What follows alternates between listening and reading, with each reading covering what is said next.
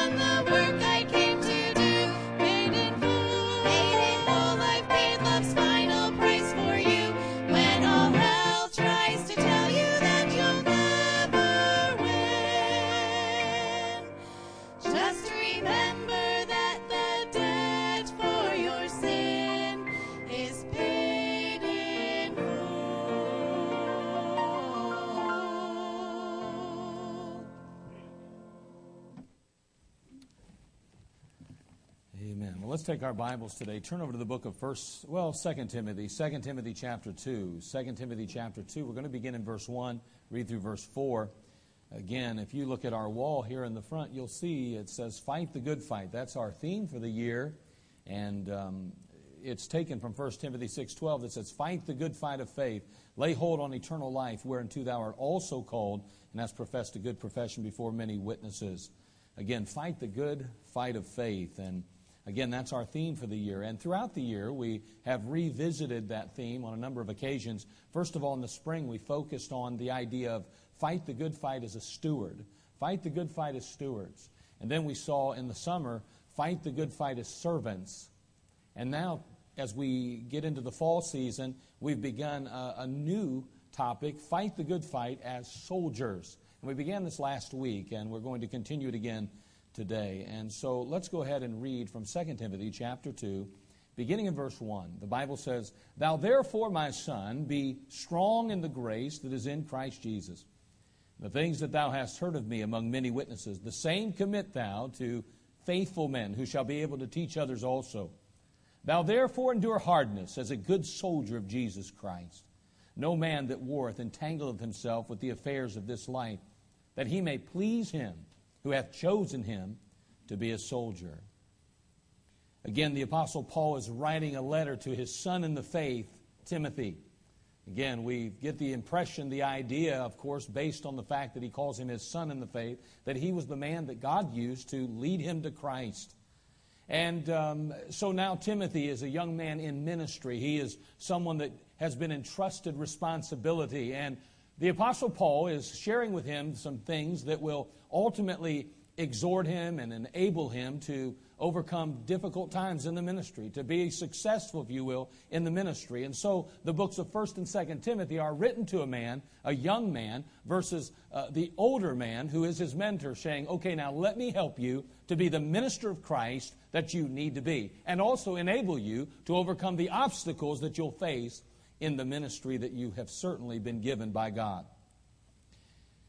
And so now we have this man of faith, Paul, who has fought a good fight. According to 2 Timothy 4, verse 6 and 7, he says to Timothy, For I am now ready to be offered, and the time of my departure is at hand. I have fought a good fight. I have finished my course. I have kept the faith. The Apostle Paul fought a good fight. He's not saying that he can judge his own work. He knows that God in heaven is the judge of his effort and his work. However, he says, I have fought a good fight, meaning I fought the right fight. I fought it the way God intended it to be fought. I did it God's way, and I made sure I wasn't sidetracked, distracted, or gotten away from the things that God said were most valuable and important. So I made sure it was a good fight. I could have fought about a lot of things in life, he says, but instead I chose to fight the fight that God wanted me to fight, and that, of course, is the fight against evil, and of course, uh, the fight that he had as a minister of the gospel of Jesus Christ. So, Paul has fought that good fight. This veteran now, Uh, in the Christian life, this veteran of spiritual warfare, he writes to Timothy seeking to encourage him and inspire him to do the same. And so we learned a few things from the passage, or we said we're going to. First of all, we noted in the passage, the Bible says in verse 3, as we noted, Thou therefore endure hardness as a good soldier of Jesus Christ. We said the first thing you need to do if you're going to fight a good fight, if you're going to be the kind of soldier God wants you to be, we said determination was necessary, it was needed. You have to be determined. You have to endure. You have to stand. And so last week we discussed that aspect of determination. Today we want to continue and we want to start with that next phrase where he goes on to say, No man that warreth entangleth himself with the affairs of this life. We see not only the determination, verse 3, but now we see the dedication. A dedication to a particular cause, the cause of Christ. And finally, we said, come next week, we're going to consider this next aspect. He says here in verse 4, the latter part of the verse, that he may please him who hath chosen him to be a soldier. We see the desire of the soldier now. You have to have the right desire. So, as a soldier of Jesus Christ, you need determination, dedication, and desire.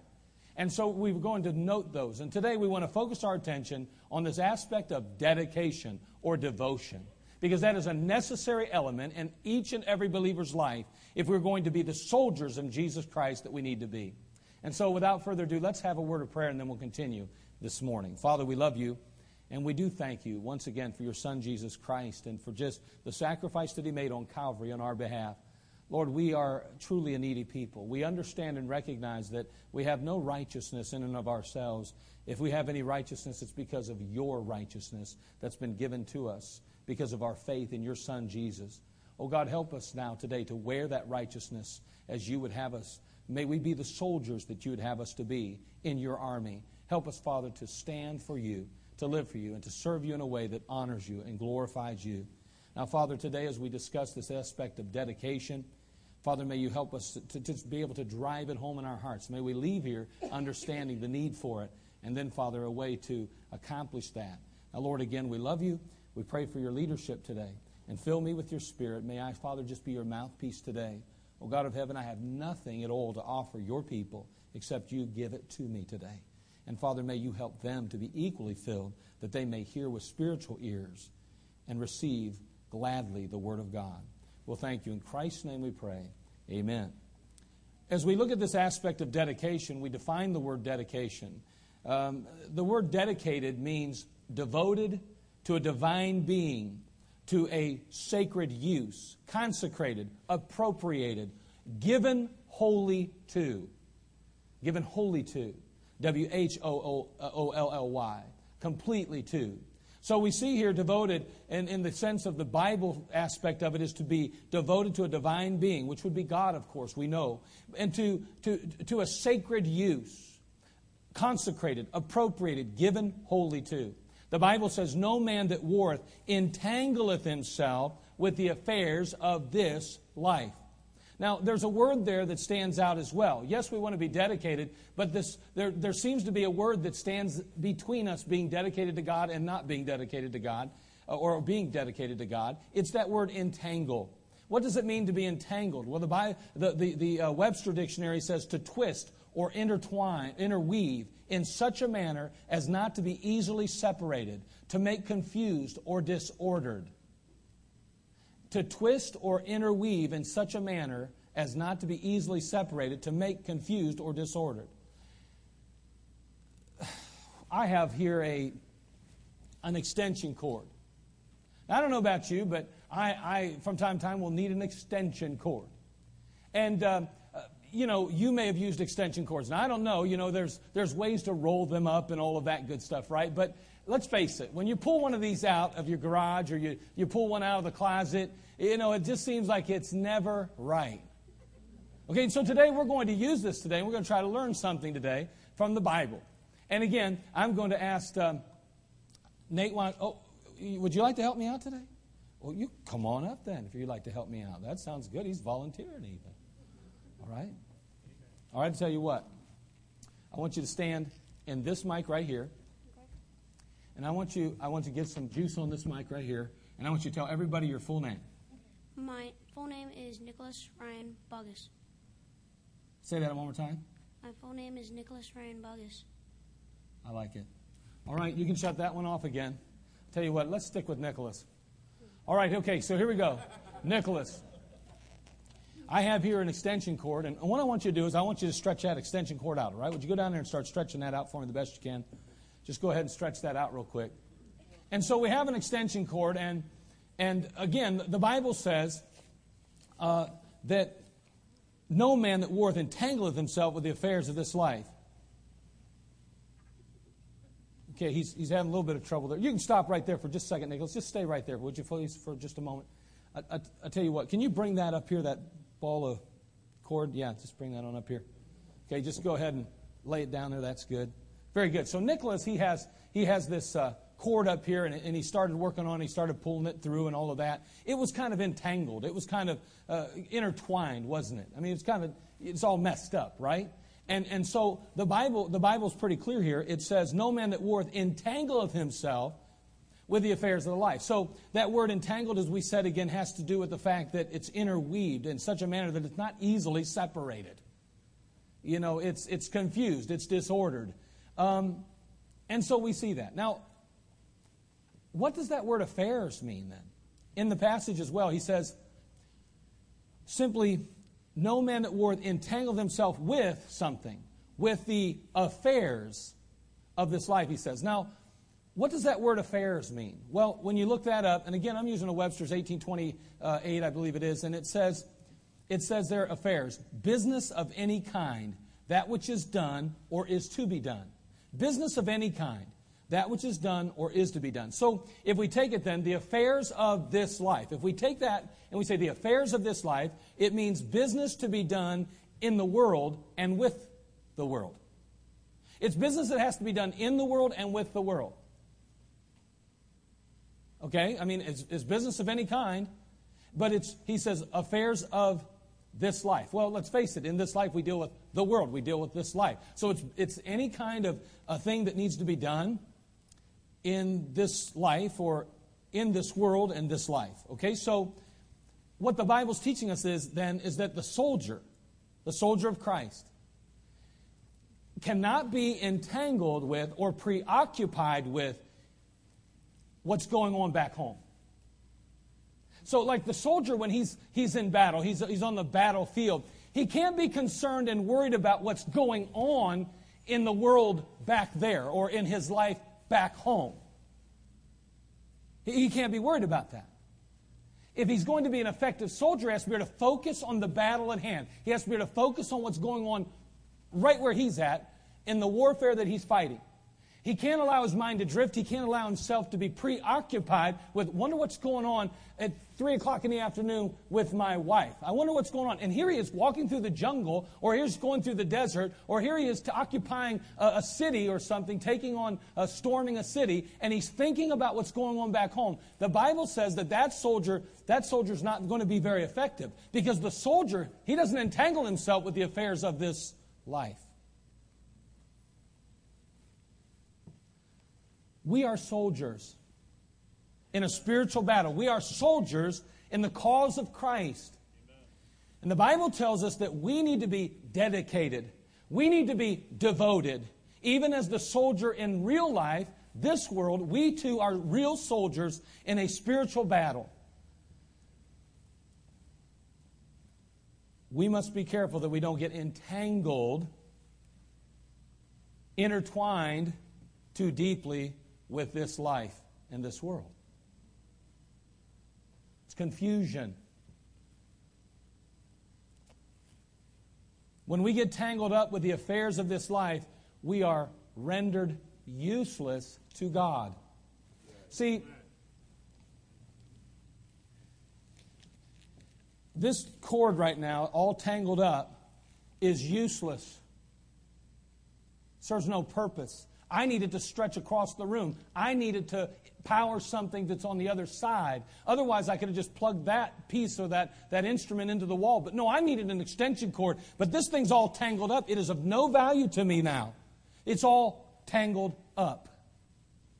And that's exactly what happens in our lives as believers if we're not careful. We get all tangled up with the world. And therefore, we become useless or unable to accomplish anything on behalf of God.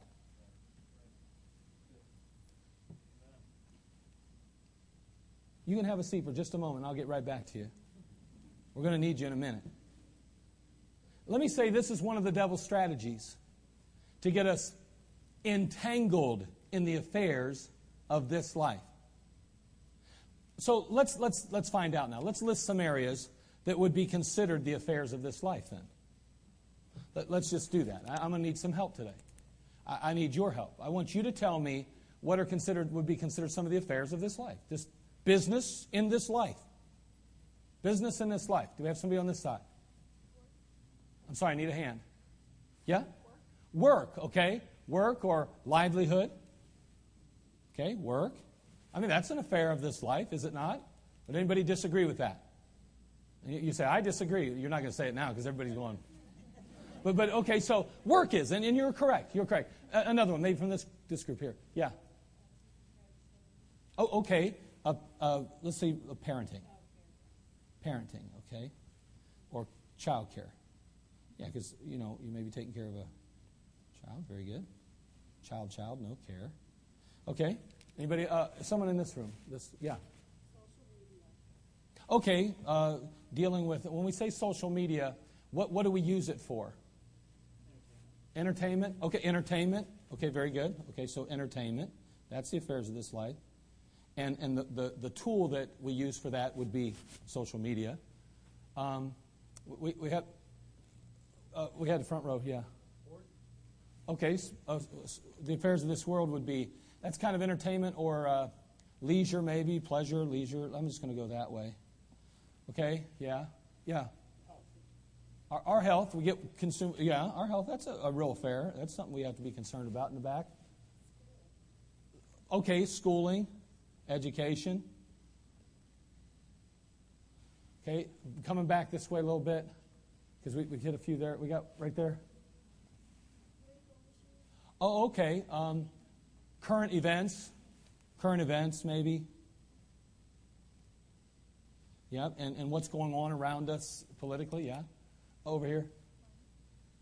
Okay, finances, and we talked about work, but yeah, of course, finances themselves become issues, obviously. Very good. Okay. Um, well, we're getting a bunch of them now. Yeah. Oh boy, I like vacation. Vacation, yeah. Okay.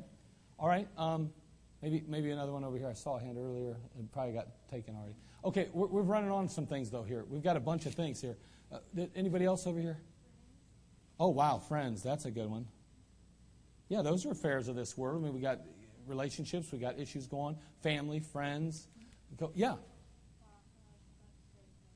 Family, okay. Yeah, I had to ruin it for you, didn't I? Okay, very good. Okay, so we've got we've got work, um, we've got um, schooling, we've got health, our health, you know, uh, taking care of ourselves, our health, and those kind of things. We've got leisure, we've got entertainment, we've got parenting and, and caring for children, we've got friends and family, we've got vacations and finances, we've got um, I can't read my writing there, but we've got a number of things that we, we say are the affairs of this life. And you know what? Those are all true. Are they not? Those are things that we have to face, we have to deal with on a regular basis. And, and someone says, I know, I know, but what are you trying to say? I'm not trying to say anything. I'm just asking what the affairs of life are. That's all, that's all I'm saying. I, I'm not, I've said nothing yet. I, I'm not trying to yet. But what my point being is, is that those are the, the things that would be considered the affairs of this life.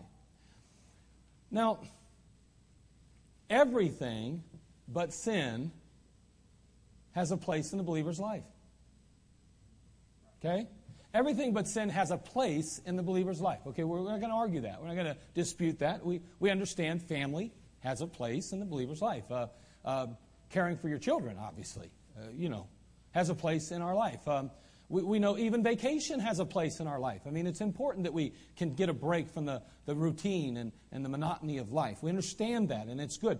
Finances, absolutely, have a place. We definitely have to be concerned, and we need to handle things so forth, and so on, the way God says. And our health is important, even leisure. All of these issues. Entertainment, even. There's nothing wrong with that. Everything, if it's not sinful, it has a place. Now, again, understand, I mean, if you consider pleasure doing something, or, or, I mean, leisure, something that is contrary to God's word, then of course that doesn't belong in the Christian's life, of course.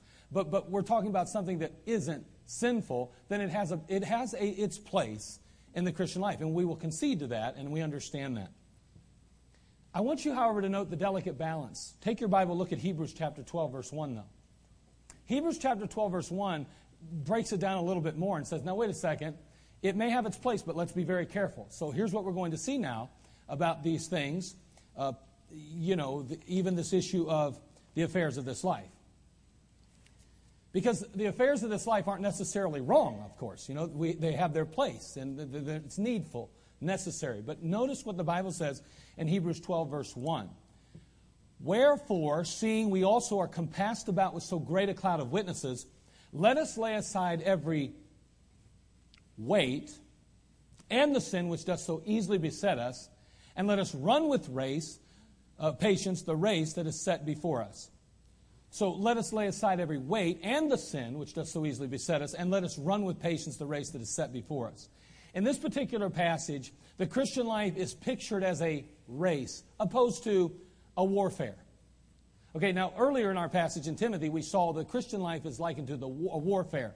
We are soldiers. But in this case, it's a race.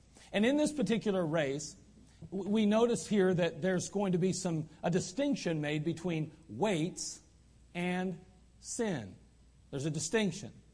He makes that distinction. Now, there are some things, those things that are clearly wrong. Without a doubt, they're called sin. We know that those don't belong in the Christian life. We've already established that. We understand that. Biblically, he makes it clear that we are to lay aside the sin which does so easily beset us. But he also knows this word weight this word weight. Now, again, here we have a runner. And this runner here is running a race. And the believer is look, likened unto a runner running a race. And we want to finish that race. We want to win the victory. We want to win the crown. We want to finish, not only start good, we want to finish strong. But he says, you better be careful because not only do you have to be careful about sin in your life, but you have to be careful about these weights. Weights, wait a second. If I'm a runner and I'm trying to win a race and I, I'm carrying weights around, that's probably not very smart, is it? I mean, if I'm trying to run a 100 yard dash and, and I say, you know what, let's just make it fun. Give me a five pound weight in each pocket. And let's see how fast I run. Do you think he'll run as fast with the 10 pounds in his pockets as he would without the 10 pounds in the pocket? Absolutely not. If he was, he was stripped down, he just had his shoes on, he had his, his, his modest shorts on, and he had his, his shirt on, and he goes, boom, takes off when the gun, boom, takes off and probably like me, you know, a nine foot, nine, seven or something, 500 meter or something. Uh, okay, maybe not quite that fast for me. But anyway, he really flies. Okay, he just flies down the. But wait, he puts 10 pounds in his pocket. Does he fly faster or slower? He's, he may not be flying anymore. He might be cruising. But then he puts five more pounds in each pocket. Now he's got 20 pounds on him and he takes off. Boom! How's that going to affect his time? How's that going to affect his race? Slows him down even more now. Every time he adds weight, it slows him down. Now, the Bible doesn't say that the putting the weights in the pocket are sin. The Bible doesn't tell us that the weights are sin in and of themselves. But wait a second. The goal is to run the race, and the goal is to run as fast as we can to win the race, to ultimately honor God, to come in with many crowns to lay at his feet one day. So, in a sense, now, not only sins become a problem and beset us, but also the weights beset us. Well, the weights that are spoken of in Hebrews chapter 12 are the very same things that it's talking about in 2 Timothy 2 3 when it says, No man that warreth entangleth himself with the affairs of this life. See, the affairs of this life aren't necessarily wrong in and of themselves, but they can become a problem if we allow them to entangle us and keep us from focusing on the battle that God has given us to fight, if they keep us from running the race that God intends us to run.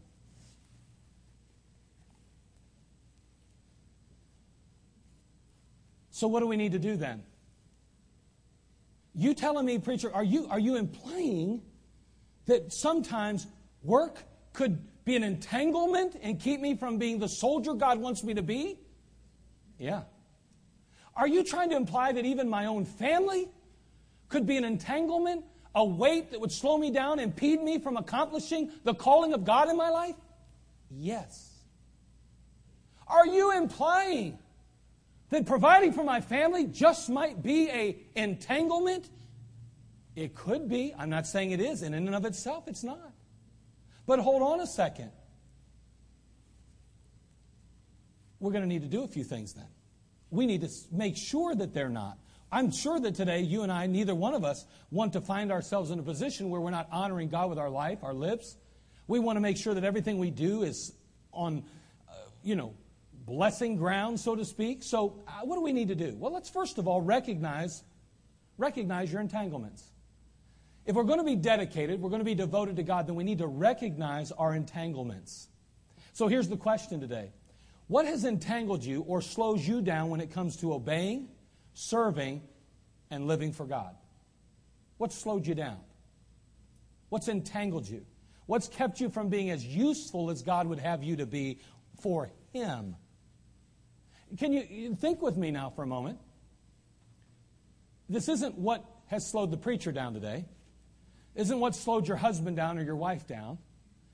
The question is today recognize, or the point is recognize your entanglements.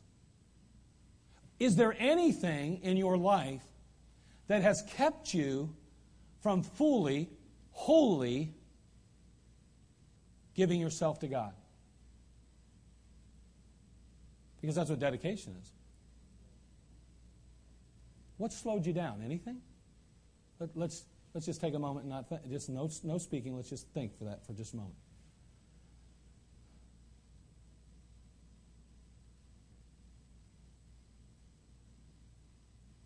Anything come to mind? You say nothing because I wouldn't let myself think. If you did that consciously, it's because you know there are things that do. Now hold on.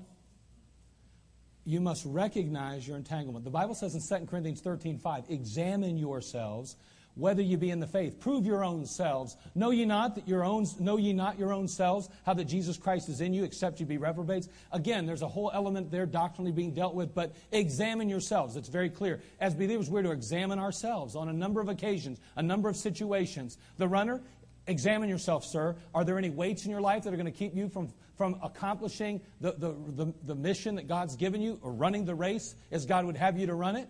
Is there anything, soldier, that would entangle you and keep you from focusing your attention on the battle at hand, that would cause you to be distracted and turn you aside from the battle? Someone's already Well, I already don't like where this is going. I'm upset a little bit already because I know God wants me to do. Hold on, we're going to get to that. We will cover that. You're not you're ahead of me, but you haven't you haven't left me in the dust yet. We'll touch on it. We're getting there. Number two, not only recognize your entanglements, got to find out what they are. What's slowing you down? I didn't ask, what do you think's right or wrong yet? Someone says, huh. Well, let me give you an example. Anybody ever have a child and it keeps them from serving the Lord from then on? That's an entanglement, my friend. Something God gave you, then you even use that to keep you from being faithful to God. I can't read my Bible no more, preacher. That kid drives me nuts. I can't pray anymore, Lord. Sorry, it's that kid you gave me. Or some guy comes along and says, You know, if I didn't have this wife, I could really be used of God. You don't think stuff like that happens all the time? This job I have, you know, it's just a, it's just tough, you know, and I have to provide for my family, so it's too bad. I just too bad. I just can't go to church, can't do those things anymore. I wish I could serve the Lord, but you know, right now I have to serve my family.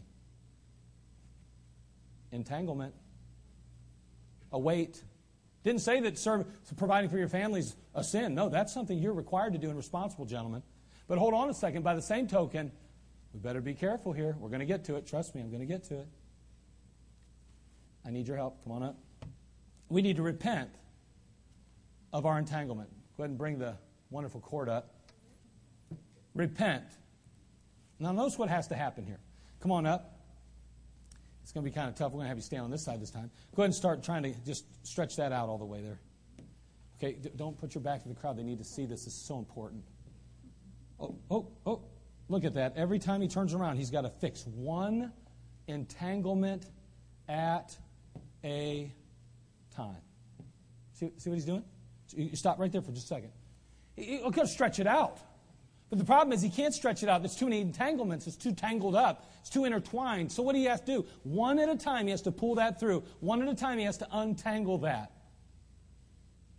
See, you know what happens? The world gets its grip on us. And sometimes we don't even recognize it. You know what starts to happen in our own life? We start to think that this is actually the way everybody lives. This is normal. This is normal to be entangled. It's like that's how it is. You can't help it. That's just life, man. Every cord I grab's tangled up. And so what we do, we just accept it as life. We say, well, that's just the way the Christian life is. Everybody's entangled. Everybody's got weights in their pocket. Everybody's slowing down. It's just life. That's what we do. Hold on. Go ahead and hold on to that. That thing's too heavy for me. So the world gets its grip on us, and then we get bound by the affairs of this life. They strangle us. They cut off our heavenly supply of air that ultimately refreshes us as believers. They, they, choke us spiritually. And like I said, then we automatically begin to grow into this idea huh, that's normal. Obviously, if I struggle, then everybody's having a hard time. Everybody's entangled. Everybody's gasping for air spiritually. But God would not have any of us to do that. God wants us all free to serve Him. God wants us all in a position to fight the battle, to run the race. The greatest temptation in all of this mess that we're talking about, and it's a very uncomfortable subject, I understand that. But, but the greatest temptation in this whole process is to justify our entanglements, to justify them. I mean, I know what the Bible says, preacher. I, I know I, you read it. You didn't stutter when you read it. I heard it. No man that warreth entangled himself with affairs of this life. I'm a soldier. I shouldn't be entangled with the world. And I understand I shouldn't have weights as a runner. I know all that. But that's justification right there. There's justification now. But, the word but means justified in what I'm going to tell you next and why I do what I do, in spite of what the God's word says. We say to ourselves things like this Well, I have to provide a certain standard of living for my family. I must provide a certain level of comfort and security. I must ensure that my children have the best opportunity to succeed possible. And that means providing for them with, providing for them with, you can put anything you want in there now. Anything you want in there. Hold on a second we convince ourselves that not only we, but God would have us view life this way. Surely God feels the way I do. He's the one that told me I have to do this, this, this, and this. And so, therefore, I'm justified. I'm just doing what God said to do, preacher. And if I can't go to church, I can't read my Bible, I can't pray like God intended, I can't serve the Lord, I can't witness for Christ, I can't have a good spirit for the Lord Jesus, that's too bad because I'm fulfilling the Word of God. I'm doing what God said, and I'm fine. I'm just not a radical, fanatical nutcase like some of you are. I've got a little more balance in my life. We justify our entanglement. Let me. The only question I want to ask is: Are you fighting the battle? Are you running the race? I want to know that. Now let's get there because that's where every one of us ought to be to start with. Now, is there anything keeping you from fighting the battle? Anything keeping you from running the race? Because if you do, if, you're, if it's keeping you from the battle, guess what? You're entangled. If it's keeping you from the race, you're weighed down. And it may not be a sin in and of itself, but it becomes one when we allow it to keep us from the will, the work, and the way of God.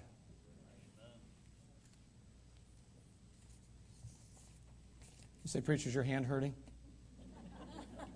No, that's why I didn't hit this wood right there. I knew better than that. I've done that a few times, and I broke the pulpit, so I didn't want to do it again. But anyway, you say, wait a second now. It, okay, Kmart. How many of you remember Kmart's blue light specials? Remember old Kmart? I used to love going to Kmart when I was a kid. It was fun then. It's not as fun anymore. It used to be really fun. You go to Kmart, you know, and, and you, you go there to the, to the, to the big, and there's all that good stuff there. There was all kind of stuff you could buy and purchase and look at. It was awesome, Kmart, you know, years and years ago. Okay, now I'm not saying it's not good now, so please, I'm not making a political statement here. But anyway, I'm just saying that, that, that in those days it was fun. And then when you're out there, you're looking at things, and next thing you know, you see this blue light. And you're like, I mean, it's a blue light. It's drawing your attention. You're like, what in the world's on special? Because they, they put the blue light up. There was a blue light special. Drew your attention away from what you were at, and you're like, you know, felt like one of those dogs that's pointing, you know. And so you take off and you're like, what's, what's on special? What's happening here? I mean, because you're interested. You want to know what's going on. A blue light special drew your attention. God has a principle in the Word of God that cannot be forgotten or neglected. It's His blue light special. And no matter what we get involved in in this world, no matter what draws our attention, no matter what stands out in our minds, no matter what keeps us intrigued in this world and in this life, the blue light goes off. And it points to Matthew 22. Turn there if you would, please. Matthew 22, 36 through 38.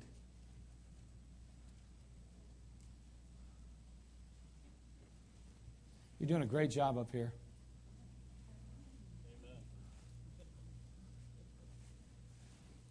I think this young man needs something here. Let me see what I got here. I think you need to buy a triple cheese meal from McDonald's. There you go. I think he, he deserves a triple cheese after all this work. He's going to be so wore out. That's $4, triple cheese meal. Get the change off of whoever brought you for the tax. You can go ahead and drop that now. Have your seat. Give him a hand. He did a great job. Now, notice this passage. What's it say? Matthew 22, 36 through 38. Master, which is the great commandment in the law? Here's the blue light special. You see it? God's drawing attention to it. Jesus said unto him, Thou shalt love the Lord thy God with all thy heart, and with all thy soul, and with all thy mind. This is the first and great commandment. Hey, listen, go ahead, point to any, any verse you want in the Bible and say, This justifies why I am turning my back on the things of God. And the blue light special goes off. And God says, Beep, beep, beep, beep, beep, beep, beep, beep, beep. And we go, What? Love the Lord thy God with all thy. Need I say any more? There's no justification for neglecting God's word. There's no justification for neglecting God's work. There's no justification for neglecting God's will in our life. No justification whatsoever. It is simply an entanglement with the affairs of this life. It's just like this cord, rendered useless because we're so bound by the world in our life. So entangled. Do we all war with it to some degree or another? Yes. Does that mean it makes it okay? No because the blue light special is still going off. And God's always directing our attention to that one truth. When all else fails, remember. When everything falls apart in your life, remember, love me, love me, love me. No matter what goes on, no matter what tries to gain your attention, no matter what glitters of like gold, just keep your focus on me. I'm the key. And I'm most important to you and ought to be of all things. God never, ever, ever asks you to choose between two God given responsibilities. You never have to make that choice. Someone says, Well, so you mean that I have to choose God or my family then? No, God says that you're to provide for your family, meet the needs of your family, and still love Him, serve Him, and follow Him. You're to do both. You say, well, there's a lot of other things I got to try to juggle. That's okay then. Get your, get your priorities straight. The first one's the blue light special here. First, love Him. Then you guess what? Then you can love everyone else the way you're supposed to love, and you put things in their proper place. The problem is we're out of balance today because we fail to understand the blue light special. We don't get it in our mind what comes first and who comes first. And because of that, everything else does. Finally, last, and I have to close here. No man that warreth entangleth himself with the affairs of this life. We've already said that we need to recognize our entanglements. We said we need to repent of our entanglements. One at a time, deal with them. If we know something's causing us to, to be entangled, keeping us from the warfare, the battle God's given us to fight and wage, something's keeping us from running the race that we ought to run effectively as we should, then that needs to go or needs to be realigned, put in its proper place in our life. And last, remember your entanglements. You say, what do you mean by that? Genesis chapter 3, verse 1 says, Now the serpent was more subtle than any beast of the field which the Lord God had made. And he said unto the woman, Yea, hath God said, You shall not eat of every tree of the garden? He takes us right back to the garden. We go to the garden and we say, Who's, who, who is this creature, this this uh, uh, serpent in the garden. He is none other than Satan, and he is more subtle, which, which means he's, he's extremely deceptive, and he's able to wield and his way into our lives. He's able to do and say things in a way that catches us off guard. Don't forget how sly and subtle Satan is. Never forget that. And the very things that you have broken away from or became free and, and, and how you become free, he will use those same things again at times to stumble, to get you to stumble again. I, I recently read just this morning how um, Asa in the Old Testament was faced by uh, the Ethiopians. A million soldier army came against, Ju- came against Judah. God delivered them from a million man army. 25 years later, another army, Israel, Judah and Israel split now. Israel comes against Judah. What does he do? He calls a heathen nation up and says, We need your help. Can you give us a hand? See, the first time he wasn't entangled with the world. The first time he was looking to God. God, I love you with all my heart, my soul. I don't need anyone but you. You can deliver us. You are able. You can do all things. 25 years later, the same obstacle was thrown in his pathway again. This time he turned to the world. You know, he only lived three more years after that. And God did not condone his actions. Matter of fact, God reproved him for it. He said, Did I not deliver you from that million man army? Did I not give you victory 25 years ago? Yes? Then why did you turn to the world and get entangled with them? See, the devil used the same thing again, and that time it worked. He's so subtle. And I'm sure that Asa, like anybody else, went, Oh man, we can't do it. We can't do it. We need help. We can't trust God on this one. Maybe you've been there. I know I have at times in my life. See then that you walk circumspectly, not as fools, but as wise, redeeming the time because the days are evil. Boy, we got to be so careful. Don't forget those areas that God reveals to you, those entanglements that you ultimately repent of. that you get straight and put in their proper place. Don't allow yourself to forget how the Lord delivered you from them and how He met your need and provided for you and your family in spite of what the world says you have to do to make that happen today. Because I promise you, the devil is subtle. And he will come back and try to throw something like that or some variation of it in your lap again and cause you to be entangled all over again. The Christian life is not meant to be lived like this. We're not to be entangled with the world. We're to be free from the world so that we can fight the warfare that God's given us. We can fulfill the purpose that He's intended for our lives so that we can accomplish what God wants for us and be blessed as God intends.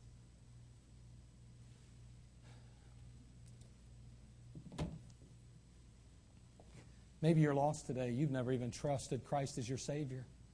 If you died today, you don't even know for sure where you'd spend eternity, let alone whether you're entangled with the world. That's not even the issue. Right now, you have to settle the first thing. You need to know without a doubt heaven's your home. You must be saved. You must be born again, as the Bible says. Marvel not that I say unto thee, ye must be born again. In, in, John chapter 3, verse 7. The fact is, you need Christ as your Lord. You need Christ as your Savior. You need to say, Lord, I know I'm a sinner, and I know I don't deserve to go to heaven because I am not perfect, but you are, and I'll never be able to get there on my own.